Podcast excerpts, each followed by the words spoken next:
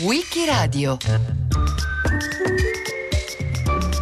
Il passaggio a nord-ovest raccontato da Marco Gisotti.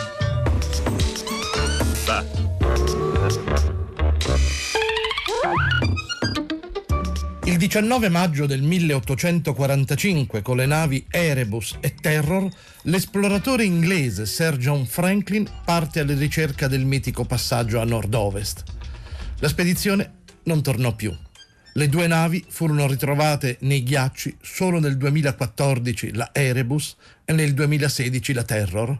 Per anni questa vicenda è rimasta ammantata non solo del più fitto mistero, ma anche delle più fantasiose ricostruzioni, tanto da essere indagata da un contemporaneo, Charles Dickens, raccontata persino da Giulio Verne che si ispirerà proprio alla figura di Franklin per un suo romanzo, e persino l'italiano, il gesuita Antonio Bresciani, nel suo La casa di ghiaccio, già nel 1861 racconta questa storia, dimostrazione che l'eco delle disavventure di John Franklin in pochi anni avevano già fatto il giro del mondo. E almeno due romanzi di importanti scrittori di bestseller piuttosto recenti come Dan Simmons e Clive Kassler hanno raccontato questa storia, senza considerare i tantissimi eh, saggi critici, storici che l'hanno ricostruita. Ultimo in ordine di tempo, per esempio, Michael Palin, conosciuto come essere uno degli attori comici del gruppo Monty Python, un appassionato di storia che si è lasciato appassionato e ha raccontato la storia di queste due navi. Oppure lo scrittore tedesco Sten Nodolny che ne ha fatto un romanzo per raccontare il concetto di lentezza fino persino ad una serie televisiva dal titolo The Terror, dal nome della seconda nave della spedizione che ben si presta a una drammatizzazione, anche se poi John Franklin era imbarcato sull'altra nave, Erebus, il cui nome nella tradizione mitologica greca significa anche inferno nomi certamente importanti come era tradizione delle navi di Sua Maestà britannica all'epoca, ma che in qualche maniera in questo caso hanno rappresentato anche una tragica fatalità, quasi un monito. Ragazzi, non sono molto pratico di preghiere, ma forse posso ricordare un passo della Bibbia in cui, in cui ho sempre creduto che mi ha sempre aiutato. Eh, la voce di colui che grida nel deserto. Preparate la via del Signore, raddrizzate nella solitudine i sentieri del nostro Dio. Guardate, ora farò una cosa nuova. Non la conoscerete? Io farò una strada nel deserto e fiumi nel deserto. E vi sarà anche un sentiero e una via e i viandanti, anche quelli stolti, non potranno perdersi in essa. Ma perché era così importante questo passaggio a nord-ovest? A cosa serviva? Perché bisognava impegnarsi a raggiungere terre e mari così complicati, così gelidi, così lontani, se non geograficamente, sicuramente dal punto di vista tecnologico e forse anche filosofico? Per secoli i marinai, le potenze economiche, le potenze marinare hanno cercato un passaggio che dall'Oceano Atlantico portasse al Pacifico attraverso l'arcipelago artico, quello che oggi è il Canada. E la ricerca di questo passaggio è stata una delle sfide più difficili del mondo, della storia dell'umanità. Il percorso si trova a circa 800 km a nord del circolo polare artico, a meno di 2000 km dal Polo Nord, ed è una serie di canali profondi attraverso attraverso l'arcipelago artico del Canada che si estendono per quasi 1500 km da est ad ovest. Insomma, potete immaginare se date un'occhiata anche alle carte quanto possa essere complicato e all'epoca pensate ai tempi di Franklin, ma ancora prima nel 500 non si sapeva quanto fosse mare, quanto fosse terra, quanto di quel mare fosse congelato. Dalla fine del XV secolo gli esploratori occidentali hanno tentato di stabilire una rotta commerciale che consentisse consentisse di raggiungere le coste al di là di quello che oggi è il canale di Panama, che all'epoca non esisteva, oggi lo attraversiamo, si può passare da un oceano all'altro in poco tempo, ma all'epoca occorreva circumnavigare tutte e due le Americhe e un tale risultato avrebbe realizzato un obiettivo dai tempi di Enrico VII d'Inghilterra, che addirittura invitò Giovanni Cabot, per gli inglesi John Cabot, alla ricerca di una rotta nord-occidentale verso l'Asia orientale già nel 1497. Ed è stato questo passaggio a nord-ovest a catturare nei secoli l'immaginazione di molti dei famosi esploratori del mondo, fra cui Jacques Cartier, Sir Francis Drake e persino il capitano James Cook. E tutti hanno incontrato o il fallimento o il disastro.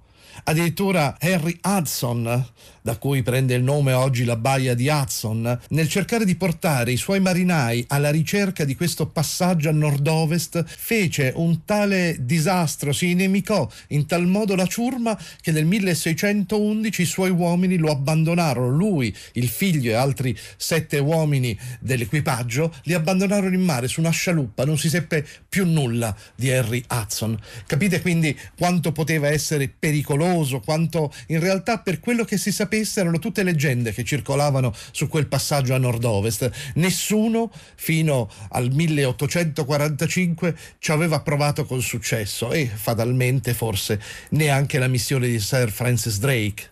It was homeward bound on the mighty deep. Swinging in my hammock, I fell asleep. I dreamed a dream, and I thought it true. Concerning Franklin and his gallant crew. With a hundred seamen he sailed away to the frozen ocean in the month of May to seek a passage around the pole where we poor sailors do sometimes go. In Baffin's Bay, where the whalefish blow, the fate of Franklin no man may know. The fate of Franklin no tongue can tell. Lord Franklin with his sailors do dwell. La conoscenza di un passaggio artico è arrivata poco alla volta nel corso di centinaia di anni e dopo numerosissime missioni, nomi che oggi echeggiano da quelle parti, fiumi, isole, pensate a William Buffin, a John Ross, William Perry, altri, George Beck che ha dato il nome a un fiume, Henry Casey, Samuel Hearn, Alexander Mackenzie, fino a John Franklin, le cui due barche, la Erebus e la Terror, oggi danno nomi geografici a quei luoghi così remoti e così pericolosi. Ma perché la missione di John Franklin è così importante? Difficile dirlo, in realtà è quella che si è radicata di più nel nostro immaginario, probabilmente perché ha avuto un esito nefasto, misterioso, circondato da fatti che fanno paura, che rappresentano appunto degli elementi da storia del terrore, da romanzi gotici, così come andavano di moda a quel tempo, quasi da un racconto di Edgar Allan Poe o di Giulio Verne, non a caso. Se dovessimo considerare John Franklin solo per questo suo ultimo viaggio, commetteremo senz'altro un'ingiustizia giustizia nei suoi confronti. Anzi, il Regno Unito affidò a lui il compito di trovare una strada verso il passaggio a nord-ovest, lo si deve proprio alla sua lunga e riconosciuta professionalità. Nono di dodici fratelli e sorelle, John Franklin, Sir John Franklin, era figlio di quel ceto medio, di quella borghesia che viveva di alterne fortune in Inghilterra era nato il 16 aprile del 1786 a Spilsby, una piccola cittadina a oltre 200 km da Londra. Il padre faceva il commerciante, ma veniva in realtà da una famiglia di possidenti terrieri caduti in disgrazia e lui si era dedicato a fare il commerciante nonostante fosse criticato dai suoi stessi familiari e non fosse considerato così nobile come professione al pari del possidente terriero. Ma grazie a questo il padre di Franklin era comunque riuscito a comprare una piccola tenuta di campagna vicino al villaggio di Mavis Enderby, fornendo così ai suoi figli le basi per rivendicare un certo prestigio sociale e riuscendo a far ottenere alle figlie femmine matrimoni facoltosi e ai figli maschi carriere assai prestigiose. John, nelle intenzioni del padre, avrebbe dovuto avviarsi verso la vita monastica. Tuttavia, il suo amore per il mare spinse proprio il padre a farlo imbarcare giovanissimo come ragazzo di cabina su un mercantile che faceva rotta verso Lisbona. La speranza era che quel giovane ragazzo, quasi un bambino, si rendesse conto di quanto dura fosse la vita a bordo e quindi si scoraggiasse, tornasse su più miti consigli, riprendesse a studiare appunto e poi fosse avviato verso una carriera monastica. Nell'ottobre del 1800 entrò in marina come volontario di prima classe ad appena 14 anni e il 2 aprile del 1801 prese parte alla battaglia di Copenaghen dove le forze navali britanniche erano comandate dal contrammiraglio Orazio Nelson. Fu negli anni della maturità che John Franklin spiegò di non essere stato attratto dai galloni della divisa o dal desiderio di abbandonare la scuola. No, non era questo. Era stata proprio l'immagine di se stesso alle prese con i piaceri, le gratificazioni, certo, ma persino con le insidie della vita di un marinaio ad averlo convinto, ad averlo sedotto a scegliere quella vita. Dai suoi diari giovanili invece apprendiamo come fosse un entusiasta studente a bordo del suo primo viaggio a 15 anni, come guardia marina verso l'Australia, a bordo della nave di Sua Maestà Britannica l'Investigator. Le lettere di Franklin durante il viaggio rivelano un giovane desideroso di istruirsi ampiamente e di avanzare nella sua professione. I suoi studi riguardavano la tattica navale, la navigazione, la geografia, le lingue francese e latino. Leggeva Shakespeare, Alexander Pope e Tobias Smollett come passatempi.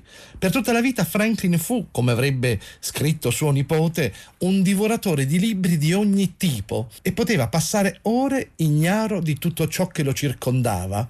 Fu persino appassionato di astronomia al punto di essere stato soprannominato Mr. Tycho Brahe dal nome del famosissimo astronomo danese del Cinquecento.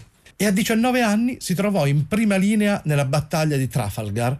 27 vascelli da guerra britannici sotto il comando dell'ammiraglio Nelson sconfissero 33 navi da guerra franco-spagnole, affondandone una e catturandone ben 21 e riuscendo a non farsene prendere nessuna.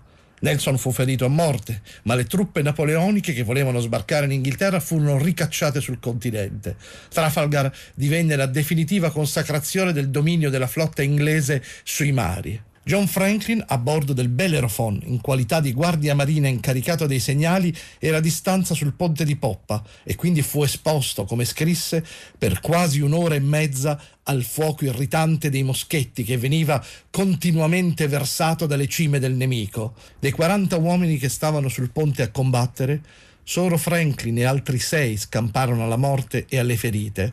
Tuttavia il suo dito rimase danneggiato per sempre per via del grande fragore dei cannoni e delle pistole. Furono anni intensi nei quali John Franklin si impegnò in ogni modo e la sua convinzione che un uomo senza natali nobili che non potesse contare su amicizie influenti dovesse superare le aspettative più ottimistiche del suo stesso comandante.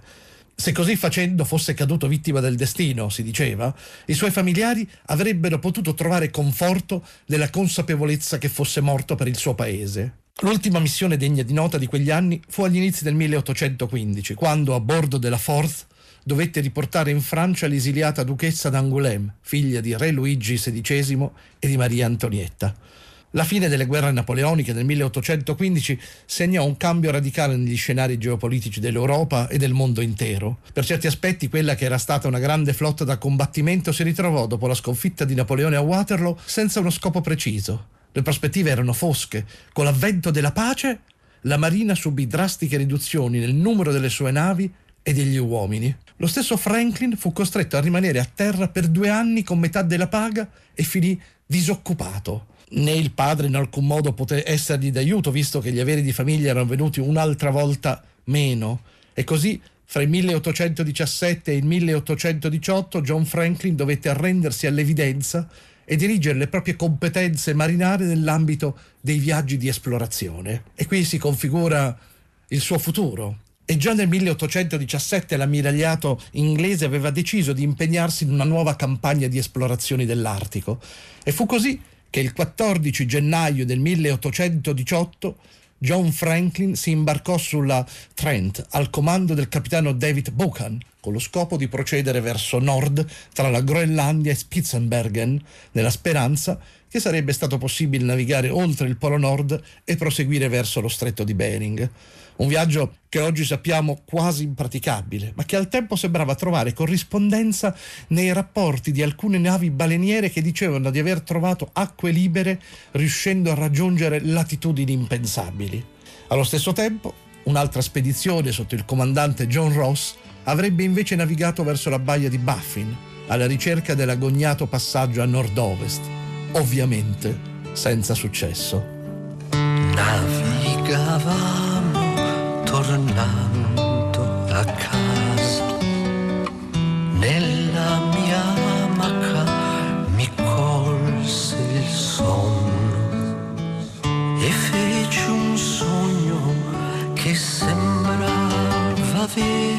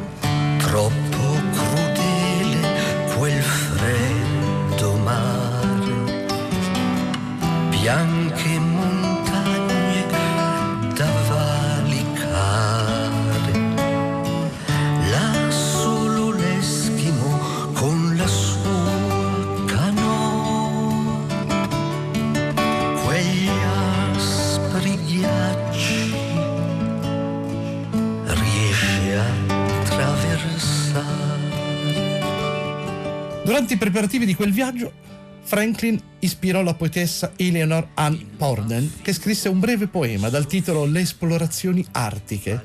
Cinque anni dopo, i due si sarebbero sposati, benché il matrimonio fu di breve durata, perché Eleanor morì di tubercolosi poco dopo aver dato alla luce la loro unica figlia, Eleanor Isabella.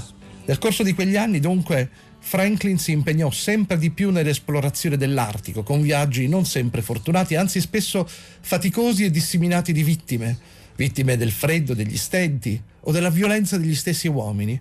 Quelle esperienze ne mitigarono il carattere e per sua esplicita ammissione lo avvicinarono di più alla religione, ma gli valsero, anche grazie alla pubblicazione dei suoi diari, ammirazione e stima nella società del tempo.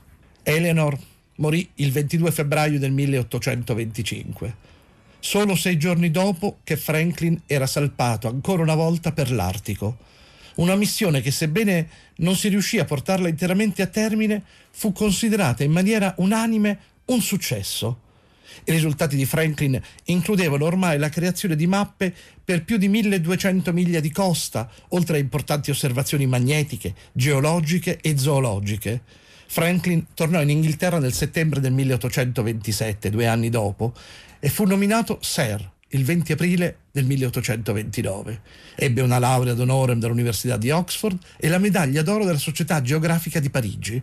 Chissà, Forse perché le esplorazioni artiche non erano riuscite ancora a dare i risultati sperati, se non gloria agli esploratori stessi, o forse perché ancora una volta lo scenario geopolitico era mutato. Fatto sta che all'inizio degli anni 30 dell'Ottocento il Regno Unito smette di sponsorizzare le missioni verso il Polo Nord, costringendo ancora una volta John Franklin, adesso Sir John Franklin, a riposizionarsi ed è l'inizio di una carriera navale che lo condurrà a diventare per alcuni anni di fatto il governatore della Tasmania, dal 1937 al 1942, incarico che condusse con la sua solita efficienza e dedizione, ma che gli costò anche numerosi nemici che fecero della denigrazione la loro migliore arma. Oggi si parlerebbe di macchina del fango, macchina che gli costò per certo quel ruolo, ma che lo fece tornare in patria dove scoprì invece di essere forse più amato di quando era partito, grazie soprattutto ai racconti e alle relazioni di quelle spedizioni scientifiche che visitando la Tasmania erano rimaste colpite da questo maturo uomo di mare. Ma c'era anche un altro fatto che l'aveva spinto a tornare in patria. Aveva saputo infatti che si stava preparando una nuova missione verso l'Artico, alla ricerca del famigerato passaggio a nord-ovest. Franklin ha quasi 60 anni, sa bene che per quanto il fisico e la mente lo potranno supportare ancora a lungo, questa potrebbe essere la sua ultima grande missione. Nel frattempo Franklin si è risposato, ma cerca nell'intimo un compito epico che possa riscattare la sua immagine presso l'ammiragliato. Non ne avrebbe bisogno, noi lo sappiamo e forse lo sapeva anche lui, ma la letteratura da Melville al più moderno Hemingway ci ha spiegato bene di che pasta siano gli uomini di mare. E Franklin deve questa sua ultima missione soprattutto a quel ragazzino caparbio che a 14 anni aveva scelto il mare contro ogni pronostico e non ha intenzione di fallire. Estate del 1845. Sir John Franklin salpa con le sue navi alla ricerca del passaggio a nord-ovest, la mitica rotta che unisce l'Europa all'Asia. La via che porta fino all'imbocco del passaggio è nota, ma si snoda in un labirinto di ghiacci e isole sconosciute, un enigma che resiste da secoli. La missione di Franklin è riempire quel vuoto nelle mappe e rivendicarne il possesso per l'impero britannico.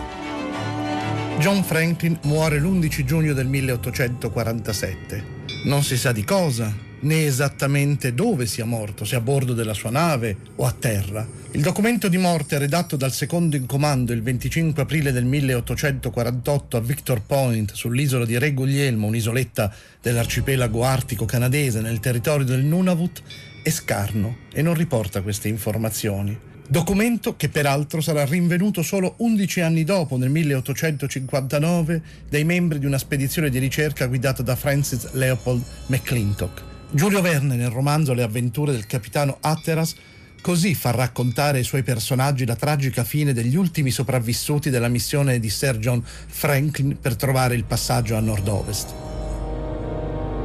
Ciò che è avvenuto, ve lo dirò io. Sì, Essi tentarono di giungere alla baia di Hudson e si separarono in piccoli gruppi. Sì, essi presero la via del sud. Sì, nel 1854 una lettera del dottor Ray rivelò come nel 1850 gli eschimesi avessero incontrato su questa terra del re Guglielmo un distaccamento di 40 uomini che cacciavano il vitello marino, viaggiavano sul ghiaccio e trascinavano un battello, pallidi, macilenti, estenuati dalle fatiche e dagli stenti. E poco dopo essi scoprirono 30 cadaveri sul continente e 5 sopra un'isola vicina. Gli uni a metà sepolti, gli altri abbandonati senza tomba. Questi sotto un battello rovesciato, quelli sotto gli avanzi di una tenda.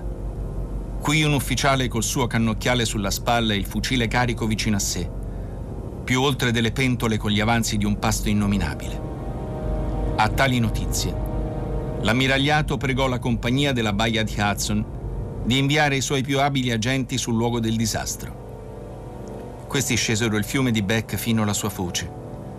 Visitarono le isole di Montreal, Maconochie, Punta Ogle, ma nulla. Tutti quegli infelici erano morti di privazioni, di patimenti, di fame sebbene avessero tentato di prolungare la loro esistenza con lo spaventoso espediente del cannibalismo. Ecco cosa accadde di loro lungo questa via del sud, sulla quale giacciono i loro cadaveri mutilati. Partito il 19 maggio del 1845 con le navi Erebus e Terror, con a bordo 129 uomini compresi gli ufficiali, John Franklin si lanciava alla ricerca del passaggio a nord-ovest con le migliori intenzioni e con il migliore equipaggiamento possibile. I piani della flotta inglese si basavano sull'ipotesi ottimistica ma errata che laggiù ci fosse poca o nessuna terra e mare relativamente aperto, lungo una linea sud-occidentale dallo stretto di Barrow allo stretto di Bering.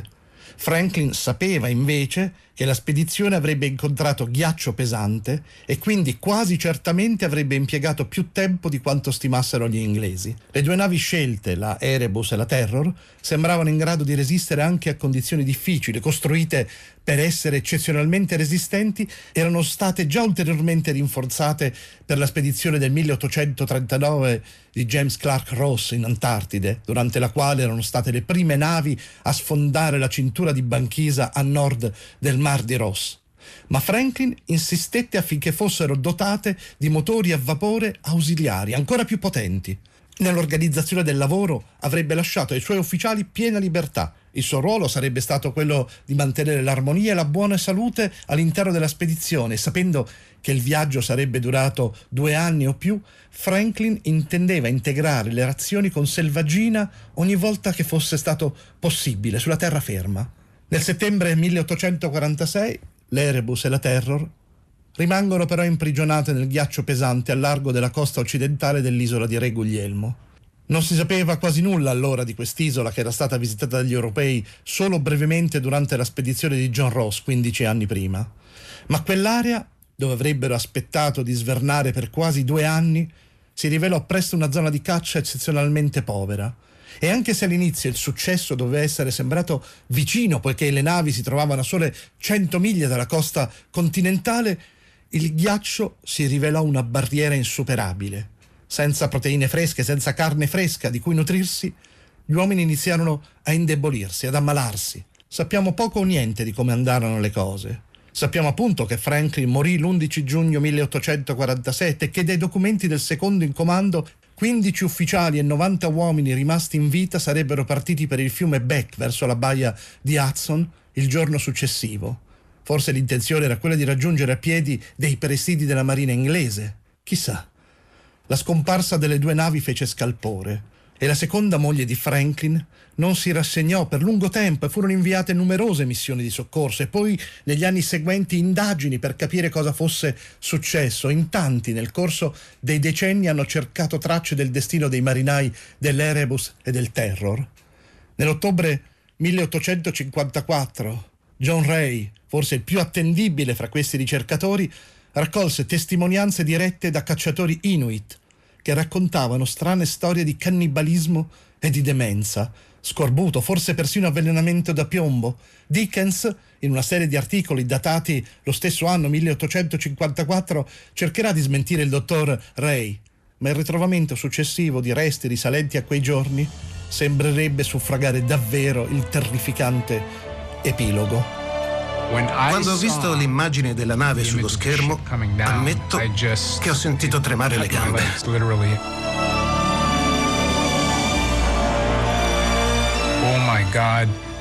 Ho pensato che avevamo davanti uno scrigno di informazioni storiche che ci avrebbe permesso di spalancare una finestra sul nostro passato.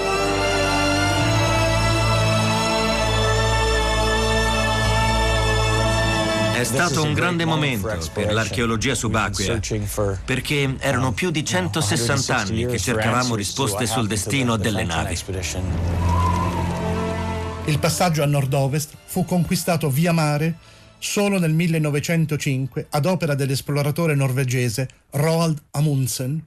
Il nostro viaggio però si conclude davvero solo il 9 settembre del 2014, quasi un secolo e mezzo dopo quando il governo canadese annuncia di aver ritrovato, grazie all'uso di robot sottomarini, nel golfo della regina Maud, a sud-ovest dell'isola di Re Guglielmo, il relitto dell'imbarcazione Erebus, a bordo del quale il 19 maggio del 1845 Sir John Franklin era partito alla volta del passaggio a nord-ovest.